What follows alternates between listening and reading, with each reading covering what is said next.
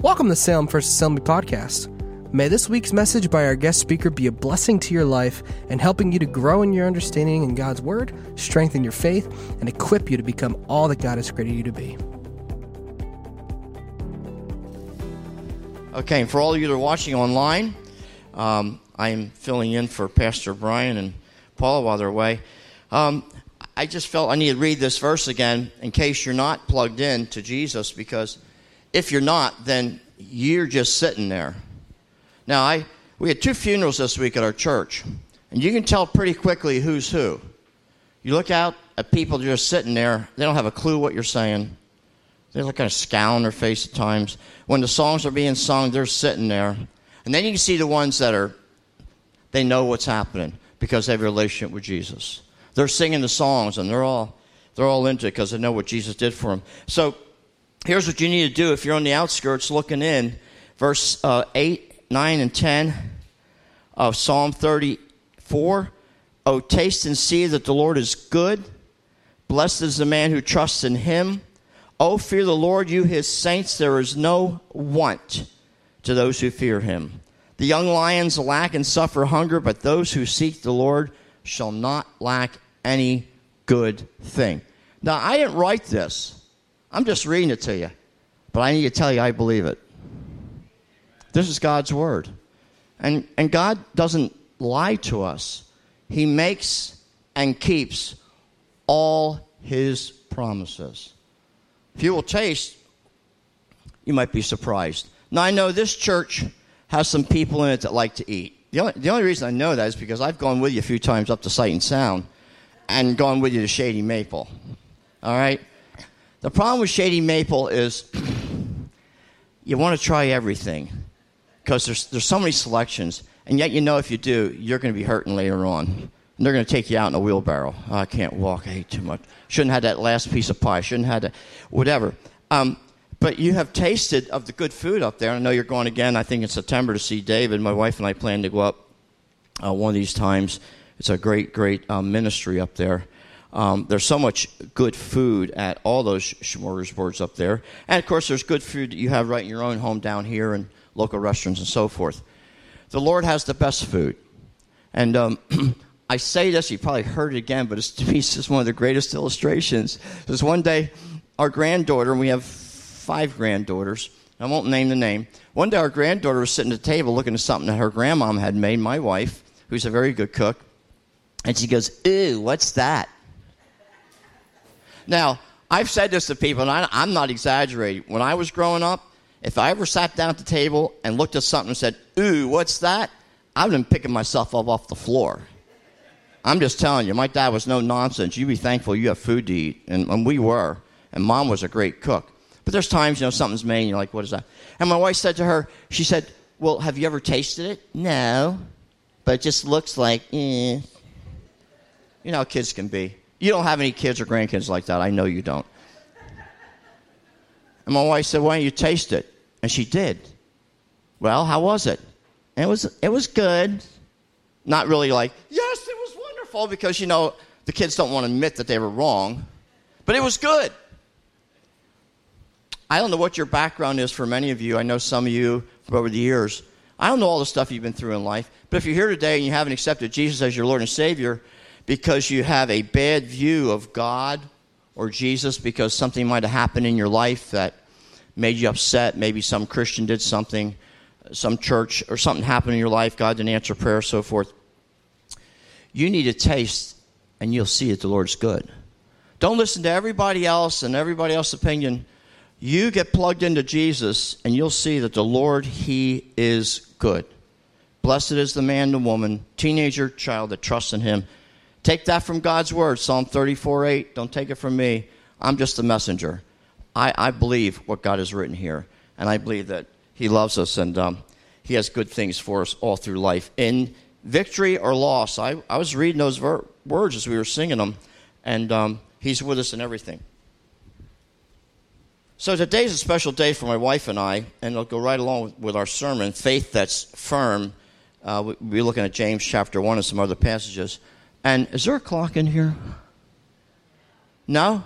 Wow.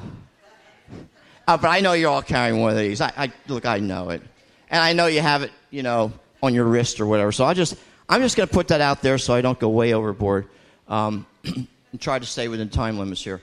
But uh, today, my wife and I celebrate 51 years of wedded bliss, and um, never, never, ever had an argument. We've had some warm disagreements. Now, I say that to say this to you that when we repeated vows, and I know that there's people that write their own vows and things have changed a lot, whatever. We, re- we repeated vows similar to this I take you, Linda, for better, for worse, for richer, for poor, in sickness and in health, till death do us part. Now, I know we have a, a new couple over here, not married very long. They're still in their honeymoon. Tim and Kayla over here. You know, and I don't know what your vows were, but but those are vows that we took. And um, unfortunately, what happens in marriage is that some people forget the other side of those vows. It's always for better, for richer, and in health. And kind of think that the sickness would never come, the poorer would never come, or the worse would never come. Are y'all with me this morning? So, whether you've been married or never married, or you've been married, you're a widow, widower. Um, those are the kind of vows that we take. And when I think of those vows, I think of how we should make our vows to Jesus. I take you, Jesus, for better, for worse. I take you for richer, for poor. I take you in sickness and health, which means no matter what happens in my life, Jesus, I'm holding on to you and I'm not letting go. You're the only one. We sang about it, we worshiped. He is the only one. He's the only one who's going to help us make it through. And one day, hallelujah, he's going to welcome us home to glory. He said, I go to prepare a place for you. If I go prepare a place, I'm coming back and I'm going to take you where I am. And uh, we sang for years growing up. I've got a mansion over the hilltop. When we all get to heaven, what a day of rejoicing that will be, and, and what a day that'll be when my Jesus I shall sing. We sing all kinds. There's all kinds of songs in song books and new songs written about heaven. So we know our eternal destination if we keep holding on to Jesus. My concern today as I deliver this message is will we hold on to Jesus through thick and thin, through loss and victory? And um, someone said in the foyer, I was filling in for um, Pastor, um, what was that phrase that you used, Tim? I'm the, uh, not like the substitute, the rookie, the whatever. Well, there's a story told of a young man that got up to preach one Sunday, and he was filling in for a preacher. And I might have told this story, so if I did, just close your ears. But um, he said to him, he said, You know, he said, sometimes in life, you know, you get a broken window and you can't replace it right away with a pane. So you just put a piece of cardboard in there and um, later on you replace it. And uh, he said, I'm, I'm kind of like that this morning. He says, I'm, I'm the substitute for your pastor. And after he was done preaching, someone came up and said, You weren't a substitute, you were a real pain. Did you catch that? It's okay. Just make sure you're all awake. now, here's the good news about guest speakers you don't have to invite them back. yeah, we're never having that guy again. That's okay. He was here once. I was. Anyway, for those of you that heard me before, and you're here again. God bless you. Um, it's good to see you all, and uh, we have we have great times together, fellowship. So I'm going to read here the first 12 verses and if you have your Bible with you, your phone, you can open it up, or it might be on the screen. I didn't give the people, yeah, I gave the verses to Loretta, but. James, a servant of God and of the Lord Jesus Christ, to the 12 tribes scattered among the nations, greetings. Consider it pure joy, my brothers, whenever you face trials of many kinds, because you know that the testing of your faith develops perseverance. Perseverance must finish its work so that you may be mature and complete, not lacking anything. If any of you lacks wisdom, he should ask God, who gives generously to all without finding fault, and it will be given him. But when he asks, he must believe and not doubt, because he who doubts is like a wave of the sea, blown and tossed by the wind. That man should not think he will receive anything from the Lord. He is a double minded man, unstable in all he does. The brother in humble circumstances ought to take pride in his high position but the one who is rich should take pride in his low position because he will pass away like a wildflower. For the sun rises with scorching heat and withers the plant. its blossom falls and its beauty is destroyed. In the same way, the rich man will fade away even while he goes about his business. Blessed is the man who perseveres under trial, because when he has stood the test, he will receive the crown of life that God has promised to those who love him. Lord Jesus, as we look at this passage of scripture and some others this morning, just make these words real to our heart, Lord. These are words that you inspired men to write down. It comes from your hand, Lord. And it's not something we can just take or leave like someone's book we may pick up and read, or we might hear someone spouting off a philosophy on TV or whatever. This is your word, and your word is truth. We can live our life by your word, and you will judge us by your word. So open our hearts to receive your word today. I pray in Jesus' name. Amen. James is talking to all the tribes of Israel. He addresses himself as a servant of God. He wants them to know he's not above them. And we want you to know no matter what our title is, I may have a title of a, a minister. Some said, Well, what are you now? Um, I said, I'm not a pastor because a pastor is a person who stays and shepherds their church. But I'm, I'm a minister. I'm, I'm a, like an evangelist. When I come, I still have my credentials with the Assemblies of God, but I'm not pastoring a church, so I'm not a shepherd in that sense of watching over and being with you through thick and thin. But I'm here just to encourage and, and, and support you and uh, pass along blessings and um, support Pastor Brian and Paul on what they're doing. So I'm just a servant of God. I'm no one special. Each one of you here who accepted Jesus, you're servants of God. Amen? And you all have work to do. I want you to understand it. You all have work to do. We all have work to do. None of us are more important to God than others. Do what God's called you to do. Be a part of the puzzle. And our Pastor AJ, uh, First AG in Carneys Point talked about a couple weeks ago. Be a part of the puzzle. You're all part of the puzzle. And if a, a part's missing, it's not complete. Um, so he's a servant of God and of the Lord Jesus Christ. He makes that clear off the bat. We never apologize, no matter where we are, and I've been in all kinds of different settings where some people get upset. I never apologize to tell you in this setting, no matter where I may be, that Jesus Christ is still the only way, the only truth, the only life. And as Acts 4:12 says, neither is there salvation in any other. There is no name given under heaven whereby we may be saved. Now I know that that goes against the the grain of people out in our culture because they want to think that every road you take will give you salvation and lead you to some beautiful place called heaven or whatever your definition is of a paradise. That's a lie. Again, I unapologetically proclaim with James and all of you here that believe in the Lord Jesus Christ, there is only one way.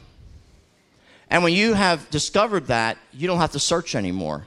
And I've read enough stories of people who've searched in every philosophy, every religion, every cult. They've taken the drugs, the whole nine yards.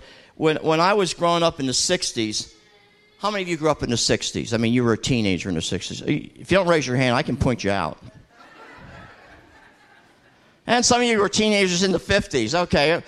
You know, in the 60s, LSD was one of the drugs of choice, and people claimed they were having religious experiences with LSD. And then Timothy Leary was out in the desert searching for a lot of people that died during that era time, just like they died today with drugs and stuff and searching. What, what a, a false thing, a lie from the devil. You don't have to be on drugs to find Jesus. In fact, if you are on drugs, he'll deliver you, he'll set you free. I'm so glad for uh, ministries like Teen Challenge.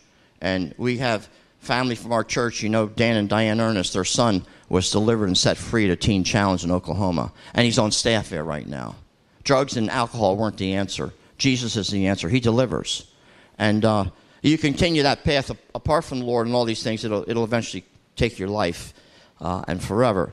So he's speaking to the 12 tribes that are scattered among the nations, and the reason they're scattered is because of persecution. So that goes right along what he's going to say about trials, because there were people who didn't want to hear about Jesus. You, you just go ahead and read through the whole book of Acts again.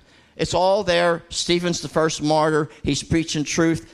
And it starts with religious leaders who didn't want to hear the truth. And they gather their mob and they stone him to death. And it says the church was scattered. Well, that was God's plan, wasn't it?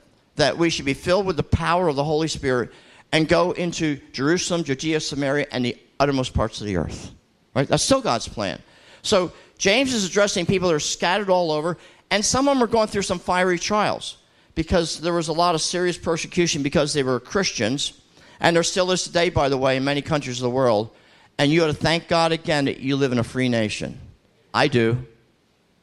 I thank God that I can freely worship. I can freely share good news with someone without being arrested for proselytizing. Okay? So we still have that freedom here. Many people don't have that. And they're persecuted and they're still living for Jesus no matter what comes their way. So he's speaking to people that are facing all kind of persecutions. And he's speaking to people who are just dealing with the real issues of life. The real issues of life that we all deal with. Consider it pure, pure, pure, pure, pure Consider it pure joy. Be happy. Be glad. Rejoice. My brothers, whenever you face trials of many kinds. Obviously, if you're working on building something and you miss with the hammer and you hit the wrong nail, like your thumbnail or another finger, your first reaction probably isn't, Hallelujah, hallelujah, hallelujah, hallelujah. It's like, yow! That hurt. How many ever experienced that? If you haven't, you missed some great things in life. It's just the stuff that happens. Um, we, uh, we, we know that some of the things that really tribulate us on the planet are weather patterns. Now, it's pretty, pretty funny to me because everybody has their perfect temperature. Now, I know, I know because of pastoring different churches. Some of you walked in this morning you said, Oh, it's cold in here. And you were smart because you brought a sweater. Someone else walked in and said, Boy, it feels warm. And after Loretta was up here speaking for a while, she was feeling warm. Others are you like, It's just right. Right? Just right. When you step outside of church, most of you are going to go, How quick can I get to my car and start it and get in and turn the air off before I just melt in the heat and the humidity? So uh, a couple weeks ago, Lynn and I had a chance to bless Stan and Diane Ernest and take some of their possessions out to Oklahoma, where they're now presently living, and move stuff out from New Jersey. And so we're in Oklahoma one day traveling with, with the pickup, and praise God, He protected us. he kept it running. It was only 108 degrees. Because the temperature is right there on the dash or on the mirror. You know, your cars, they show you the temperature. But it's dry heat. Are y'all with me? So, so next day or so, we're taking the U-Haul back, and I'm talking to the lady there, and says, "How you doing today?" She says, "I'm okay, except for the humidity." And I'm like, "Humidity? I want to have you come to New Jersey." I said, humidity? I said, it's, it's dry here. She says, no. She said, I lived in Arizona. It was really dry there. So she said, when I sense a little humidity, it, it bothers me. I'm thinking, if it was 108 degrees and you were standing still outside with a shirt and shorts and sandals on, the water would be running off you like a waterfall at 108 in South Jersey. I'm not making that, up, am I? And on a humid day like today, right? Or other days we have, right? Kind of, kind of funny to me. That's a trial, though, isn't it? See, those things can really affect us. The, the physical and emotional affects us, and sometimes it affects us. Well, I don't feel like praising God today. I'm so hot and sweaty and just feeling ugh, beside myself. Um, stuff on the road of life can affect us. All kind of trials happen to us in life. Things happen that we didn't plan. James says we're consider it pure joy that God is working in all that stuff to develop maturity in us. Your faith, the testing of your faith, develops perseverance. Perseverance must finish its work so you may become mature and complete, not lacking anything. And sometimes you're saying, It's okay, God, I don't want to be complete. Let's just take the trial away. It's all right. I'll, I'll just be stunted in my spiritual growth. The trial's too hard, it's too fiery. And stuff happens in real life that we didn't plan. So, my, my question is how do we respond? I have to admit that I haven't always responded right. There's times I've had to say, Lord, forgive me. That was a rotten attitude. And my wife would remind me, and I would remind her too, because you know, it goes back and forth of dealing with real life. This little piece of pipe here represents a rusted brake line. You're not supposed to have problems when you drive your vehicle on a vacation, are you? Everybody's happy. We're going on vacation. Vehicles all loaded up. We're going down to Tennessee. We pull off the highway somewhere in south of D.C., Virginia, whatever, to get a bite to eat. We have our whole family, just about our whole family, kids, grandkids. And my daughter moves the truck from one location to another, and she says to me, Dad, the brake pedal went right to the floor. I'm like, oh boy, we're having fun now. So I got in the truck, and sure enough, went right to the floor. Now, here's the good news it didn't happen when we were going 65 miles an hour on the highway. Hello? There's always good things that you can rejoice in about, right? Well, the bad news is we had to unload the truck, fill up my son's vehicle as much as we could, send all them, and my wife and I had to call a tow truck. I couldn't even drive it to the garage. I mean, it had no brake at all. And fortunately, good news, we had AAA. You ought to have AAA. If you never need it, hallelujah. But if you need it, it's good to have it. Save you a lot of money. And they fixed it. We had to come up with some money. I was like, hey, Lord, you see the whole situation. The thing rusted through from the chemicals they put on the road so we don't slide into a telephone pole. That's the other good news, right?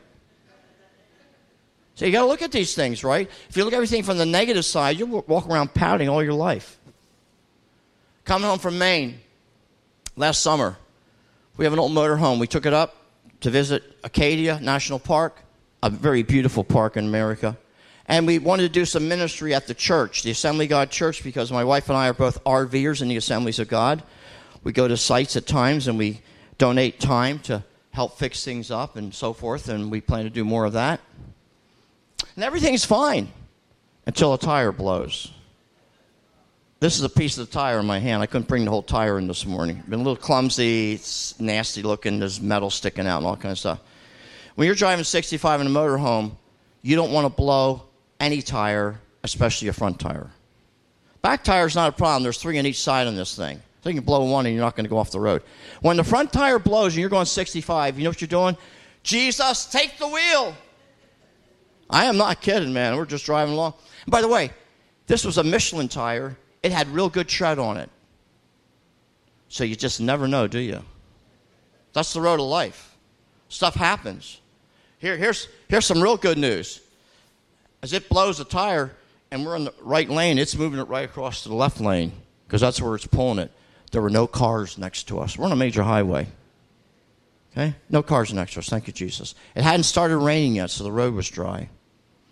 We had just come off a hill, so it was more flat. Any of you blown a tire driving know what I'm talking about.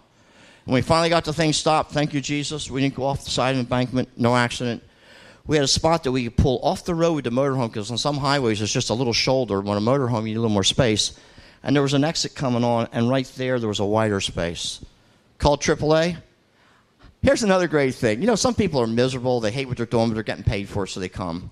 This guy's so happy. Hey, how you doing? It's raining out now. It's no problem. He pulls his gun out, battery operated. I'm like, that's going to do the job. He says, if I set this high enough, he said, I can twist lug nuts and studs right off the tires. I'm like, wow, just battery operated.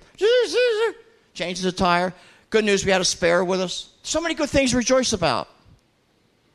But you got to look at the bright side of things, not just downside. And change some plans, but it's okay. We're still alive. So God's work for us to do, obviously. He spared our lives. No one said, and if they did, they lied to you. No one said on the road of life, as a believer, you would not have trials. Because they told you that, they lied to you. They lied to you. You won't find that in Scripture where it says, because you're a believer, everything is going to go your way. In fact, I want to look at two stories, but before I do, back to this passage of Scripture again. Perseverance must finish its work. She may be mature and complete, not lacking anything. And if any of you lack wisdom, he should ask God, who gives generously to all without finding fault, and it will be given to him. I love this passage of scripture because so often through life, we don't know what to do. And sometimes we're tempted to listen to all the experts, or I'm going to call Aunt Martha, she knows everything, or I'm going to talk to my cousin Louie, or, you know, we go through all this stuff. Did we think first to say, Lord, what should I do in this situation? Whatever your situation may be, what, what should I do? Now, we've come through a period in, in America where we, we were dealing with COVID, and I think a lot of it was blown over. Yeah, we know there are people that got sick, there's people that died. And I said to people, and I've said this not just about COVID, but about other things. You know, doctors are people. They don't have halos on their head, they don't have wings, and they're not floating above the ground. Sometimes we put so much faith in a doctor and we want to do everything he says. They are limited. God's not. Now, I say that to say this before you go and have that surgery or before you go and get that medicine, you ought to ask God if that's what He wants you to do. Can I get an amen? And then you won't be belly aching later on. Well, I shouldn't have taken that medicine because it reacted with some other medicine I'm taking now. I'm sicker than I was before. Or I shouldn't have taken, had that surgery because I didn't recover from an infection came in. Now I got. You need to ask God. That's all I'm saying. Trials come in life. The physical trials come. Stuff with your cars are going to come. Stuff with your home. Who's the right builder to come and fix your home when you discover there's termites everywhere and they've eaten out a lot of your 2 by 4s Don't just call anybody. Ask God for wisdom. He'll show you the right person to come that'll actually do the job right. Are, are y'all with me? That I know not numbers of you here lived as many years as me, and some have lived longer. So you know what I'm talking about. Some of you are still learning some things in life. This is an important passage of Scripture. When you're going through marital difficulties, don't be running for a divorce lawyer. Talk to God.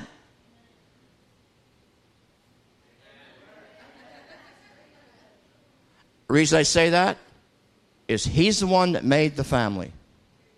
He said it wasn't good for man to be alone, and He made a woman. Are you with me? And then He told him to have kids. He knows all about families. He will help us if we ask Him.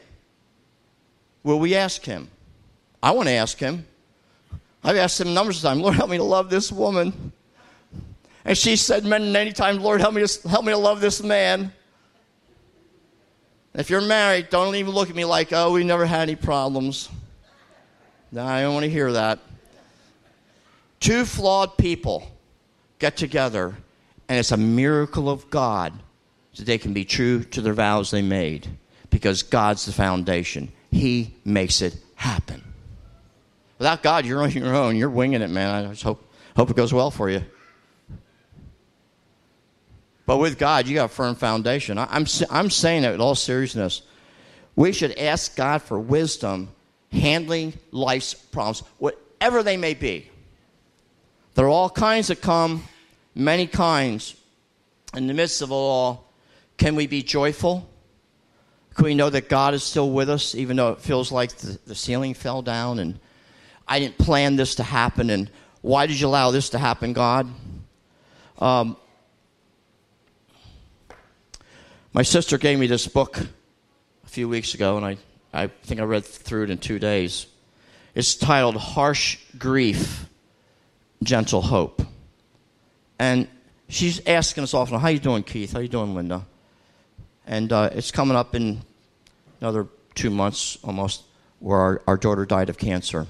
I know there's some of you here that have lost a child. You lost some mates, you lost parents. So we're not alone in grieving. And she'll say, How you doing? And here's a book that might help you. These are things that we don't want to hear. You don't want a phone call as a mother or father that your son, who is 30 years old, driving a taxi cab, was shot three times in the back of the head for no reason at all, and he is dead. No one wants that phone call. These people here were directors of the Navigators Ministry, a very excellent Christian discipleship ministry, when this book was written about 20 years ago. And she writes of the struggles in handling it, the reality of it all. And she'll write things of how she felt, and then she'll write how God spoke words to her to help her. This is real life, folks. This is real life. This is where we live. And so these words are good for us. They're always good for us. So I want to turn quickly to two people in Scripture. You know them both. The first one's Job. Book of Job, chapter 1, in the land of Uz, there lived a man whose name was Job. This man was blameless and upright. He feared God and shunned evil. I want you to hear that definition again. He was blameless, upright, feared God, and shunned evil. So we're talking about very, very godly man. In fact, uh, I think King James terms he's most perfect man on the planet at the time, okay? He had uh, seven sons, three daughters, owned 7,000 sheep, 3,000 camels, 500 yoke of oxen, and 500 donkeys, and had a large number of servants. He was the greatest man among the people of the East. Now, as I read that passage, I want you to understand that God's not against you having money. He's against you having the love of money. And if God has blessed you like Job here, who's probably the most wealthiest man at his time, use your money wisely to bless other people. Don't buy a bigger yacht because so and so has one. I got to brag that I have a bigger one now. Don't waste your money. Use it wisely in the kingdom. Amen? You can give more money to help with the funeral service. You can give more money to help right here with missions. There's all kind of ways you can use what God's given you. So Job was blessed beyond measure. And so I'm reading very quickly, moving ahead. One day the angels came to present themselves before the Lord, verse 6 of Job 1. And Satan also came with them. The Lord said to Satan, Where have you come from? Satan answered, From roaming through the earth and going back and forth in it. And the Lord said to Satan, Have you considered my servant Job? There's no one on earth like him. He is blameless and upright, a man who fears God and shuns evil. I believe those conversations still take place. I believe there's conversations in the heavenlies that we don't see or understand where Satan comes to God and God and him are having a conversation, saying, Hey, you see Sister so and so? And the Salem Assembly God Church, see Brother so and so there? And then Satan says, Sure, I, I see him. Of course. Um, does God, does Job, Job fear God for nothing? Is Satan's response? You think that might be happening as looks at your life? Hey, you consider so and so? Boy, they're blameless, upright. They love me. They're serving God. They're plugged into ministry. Of course they are. Look at how you blessed them. Let me touch them. Let me just touch them. Let's see what's really in their heart. It's right here in Scripture. You have blessed the work of his hands, so his flocks and herds are spread throughout the land. But stretch out your hand and strike everything he has, and he will surely curse you to your face. Have you not put a hedge around him and his household and everything he has? Stretch out your hand. And the Lord says to Satan, Bring it on. The battle begins. It's a contest being waged in the heavenlies. Very well, everything he has in your hands, but on the man himself, not lay a finger. Satan goes out from the presence of the Lord. One day, when Job's sons and daughters were feasting and drinking wine at the oldest brother's house, a messenger came to Job and said, The oxen were plowing, the donkeys were grazing nearby. The Sabeans attacked and carried them off. They put the servants to the sword, and I'm the only one who escaped to tell you. While he's still speaking, another messenger came and said, The fire of God fell from the sky and burned up the sheep and the servants, and I'm the only one who escaped to tell you. While he was still speaking, another. Do you, you imagine how quickly this was happening? You can't even register in your mind what's taking place, it's just, just like a blur. One after another after another. It's recorded here. Fire of God fell from heaven, burned up the sheep. Another messenger comes. The Chaldeans formed three raiding parties, swept down your camels, carried them off, put the servant to sword. I'm the only one who escaped to tell you. While he's still speaking, another one comes and says, Your sons and daughters were feasting and drinking wine at the oldest brother's home when suddenly a mighty wind swept in from the desert, struck the four corners of the house, it collapsed on them, and they're dead, and I'm the only one who's escaped to tell you. Rejoice in the Lord always again, I say rejoice. Rejoice, rejoice. Really? This is a real story. This isn't made up. Some of you understand some of this story. I've never met anyone who's gone through the amount of trials that Job's gone through. I have met people who have gone through lots of trials. What would you do? Verse 20 At this, Job got up, tore his robe, shaved his head, he fell to the ground and worshiped. And he said, Naked I came from my mother's womb. Naked I'll depart. The Lord gave, and the Lord has taken away. May the name of the Lord be praised. And all this, Job did not sin by charging God with wrongdoing. Wow, that's quite a statement, isn't it? It's not the end of the test. The angels come again, the saints there with him, chapter 2. And uh, Lord says, Where have you been? He said, I've been roaming to and fro in the earth. And the Lord said, saying, Have you considered my servant Job? There's no one on earth like him. He's blameless, upright, a man who fears God. It's repeated again, shuns evil. Still maintains his integrity, though you incited me against him to ruin him without any reason. Skin for skin, Satan replied, A man will give all he has for his own life, but stretch out your hand and strike his flesh and bones. He will surely curse you to your face. Very well, then he's in your hands, but spare his life. So Satan went out from the presence of the Lord and afflicted Job with painful sores from the soles of his feet to the top of his head. Job took a piece of broken pottery, scraped himself with it as he sat among the ashes. His wife said to him, Now picture yourself as a woman here, married to Job. You go from being a millionaire with a blessed family to nothing. Just picture how you'd be feeling before you're really hard with Job's wife. She says, You're still holding on to your integrity? Curse God and die. You're, he replied, You're talking like a foolish woman. Shall we accept good from God and not trouble? And all this Job did not sin in what he said. This is a phenomenal story. I've looked at it numbers of times, not just the beginning, but the whole story, where Job asks God all kind of things and God speaks to Job. So the things that Job experienced material possessions, wealth, family, and his own health. I'm going to venture to say that everybody here has experienced some of those things at times in life. Was your money issues? Boss said, I don't need you anymore. A guy called my brother in Pittsburgh, and he was ready to kill himself. He was climbing the ladder of the Fortune 500. And they said, Nice to know you. Here's your watch. Have a nice day. We don't need you anymore. His whole life was in his job and his possessions, and he was thinking to kill himself. I guess he saw Assembly God in the yellow pages back then, right on the top of the list, and called. Touching your possessions? How about your children? All your children, not just one of them, all 10 at one time die. And then your health is taken and you're scraping boils with a piece of pottery. That's the story before us. How would you respond? Job came through with flying colors with all the, all the stuff that was thrown at him. And we read the whole story. He held on to God. And it says in the end of, of Job, after Job had prayed for his friends who came to say things they should have kept quiet, the Lord made him prosperous again and gave him twice as much as he had before. All his brothers and sisters, everyone who had known him before, came and ate with him in his house. They comforted and consoled him over the trouble the Lord had brought upon him. Each one gave him a piece of silver. The Lord blessed the latter part of Job's life more than the first. He had 14,000 sheep, 6,000 camels, a 1,000 yoke of oxen, 1,000 donkeys. He also had seven sons, three daughters, and names them. And they were given an inheritance. And then he lived another 140 years. Job lived almost 200 years.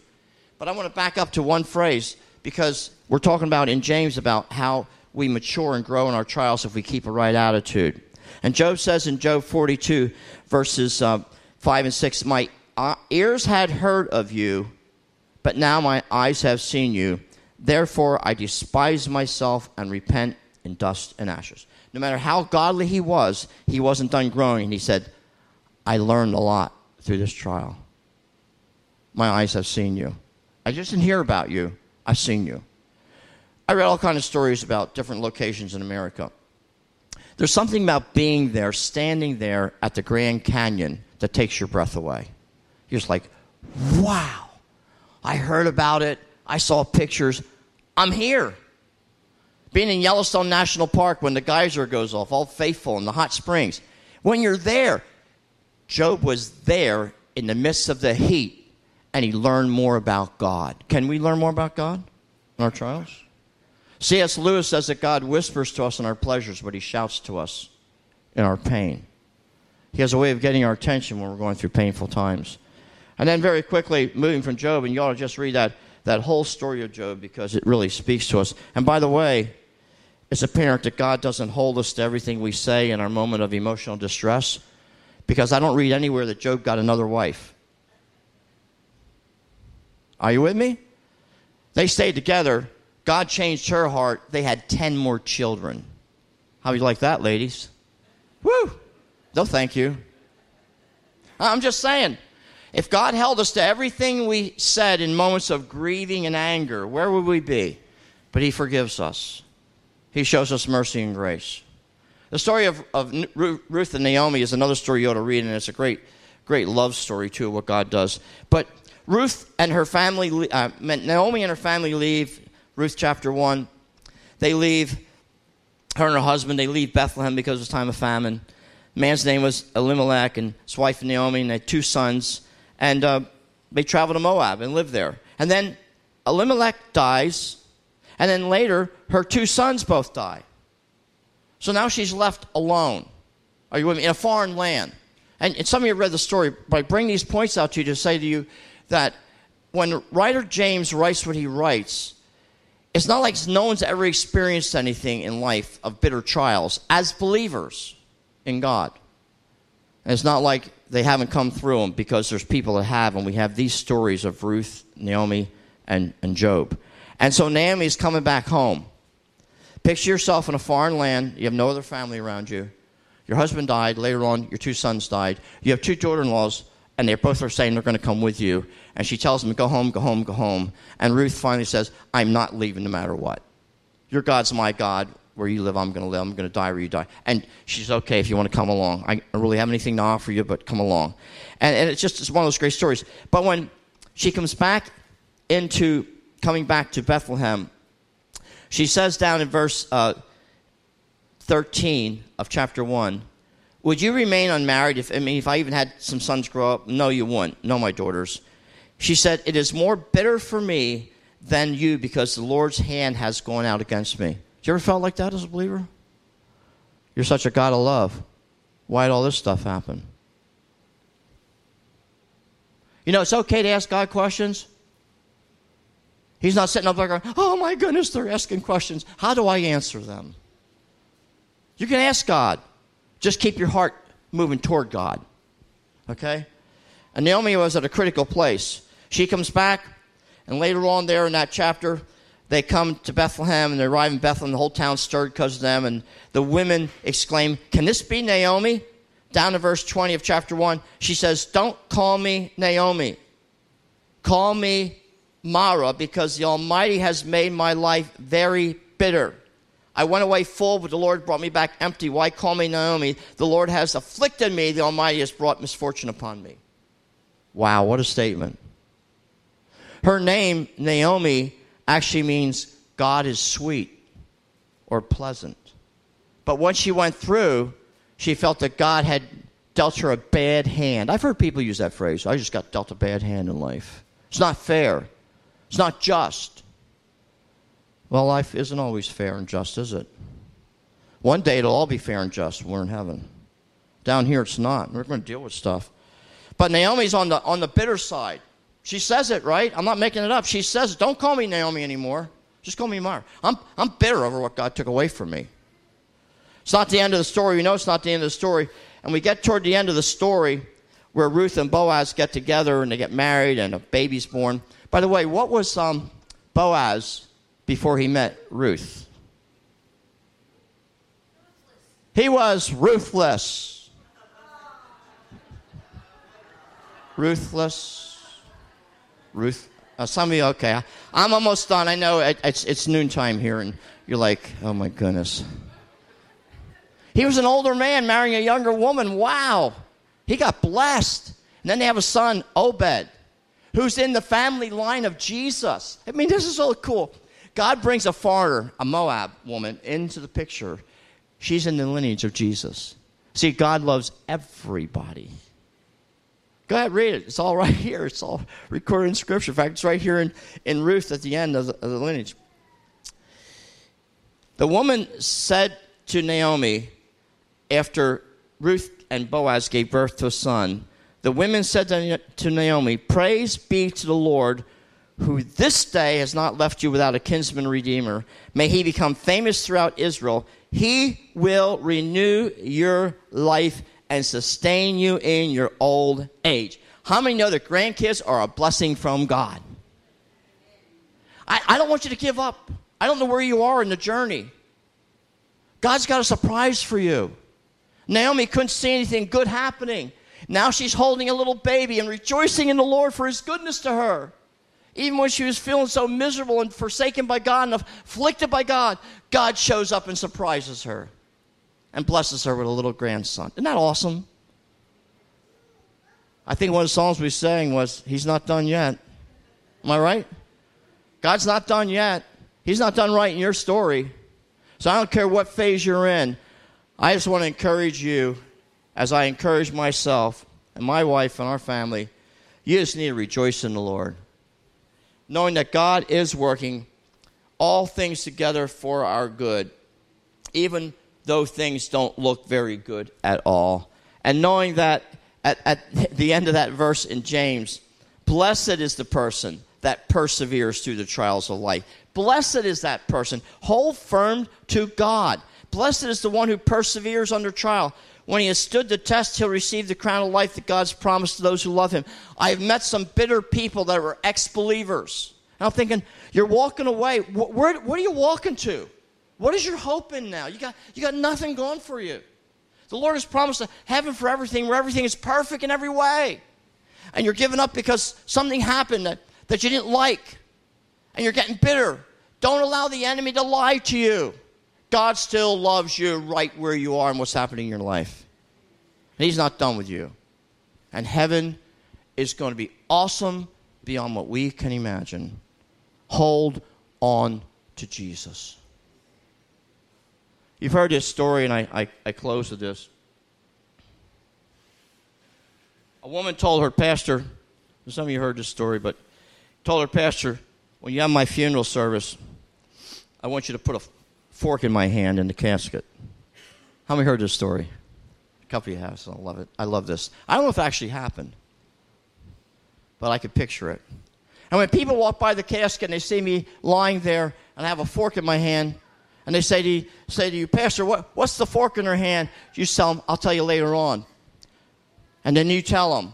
She said, because every time we had a, a meal at the church, you know the problem with meals that our churches are, and everybody brings their specialty? There's so much good food. I like, I want to have something with everything. And I can't because I know, you know, I don't want to be a glutton and it'll make me sick. But you women in our churches, man, a lot of the, the stuff you cook and the desserts, oh my goodness. But you tell them that every time we had a church social, potluck dinner, whatever you want to call it, they'd always say, hold on to your fork.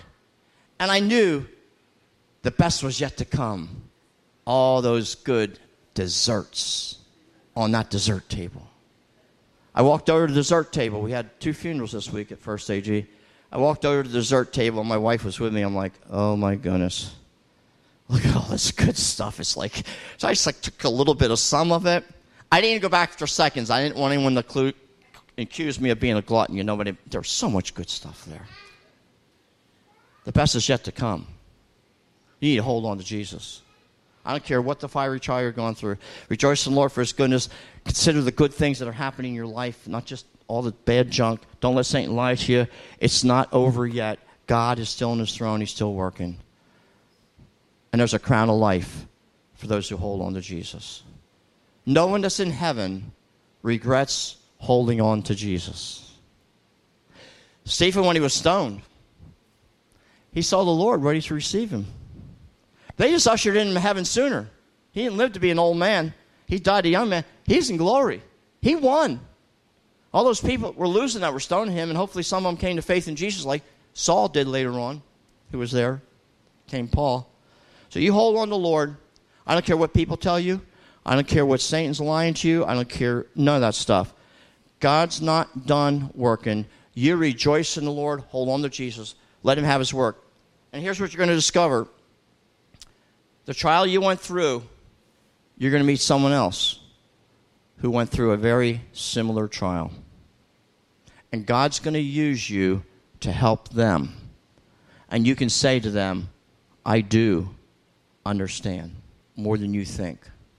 I do understand. Dave Roever had half his face blown off in Vietnam. Some of you heard him speak, you've seen his videos, his gift of humor. He held on to Jesus. You know what? God has given Dave Roever open doors to speak to Vietnam veterans, and they will listen to Dave because he was there. He had half his face blown off. He understands. But he's pointing them to Jesus, the one who can help them in every situation of life. Are you with me? God will use you to bless other people if you hold on to Jesus. And he'll restore and he'll return to you like he did to Ruth and Naomi, and like he did to Job and his wife. Lord Jesus, thank you for this day you've given us. Wow, the time goes so very, very quickly. We pray for Pastor Brian and Paul and their family. Continue to bless them and during this sabbatical time, Lord, just uh, refresh and encourage and strengthen and speak words of wisdom. Bless this church, Lord. This church has been here and blessed so many people throughout the years. Bless each member of this church, everyone that attends this church, Lord. You know us by name, you know our needs you're able to help us. We want to hold on to you. We ask for wisdom, Lord, in the trials of life. And we're not going to get proud and haughty because we have a certain amount of money. That can be gone tomorrow. And we're not going to be miserable and begging because we're poor. We're going to thank you for what we have. We're going to be content in all situations. That's all in this passage of Scripture. And we're going to rejoice in your goodness to us. And we're going to keep sharing the good news no matter what is happening. For often people look at us and say, Yeah, you Christians, you, you talk a good line, but wait until you go through these fiery trials. Then we'll see what you're talking. And when they see us going through the fiery t- trials, still holding on to you, Jesus, and still speaking words of hope, it speaks to them that what we have is real. It's not artificial, it's real. And it's based on a real relationship with you, our Savior and Lord. So we thank you again for your word. Speak to us again this day and every day, and maybe be found serving you and sharing good news, I pray in Jesus' name. Amen. God bless you all. Thanks for letting us come today. God bless and go with you and make you a blessing.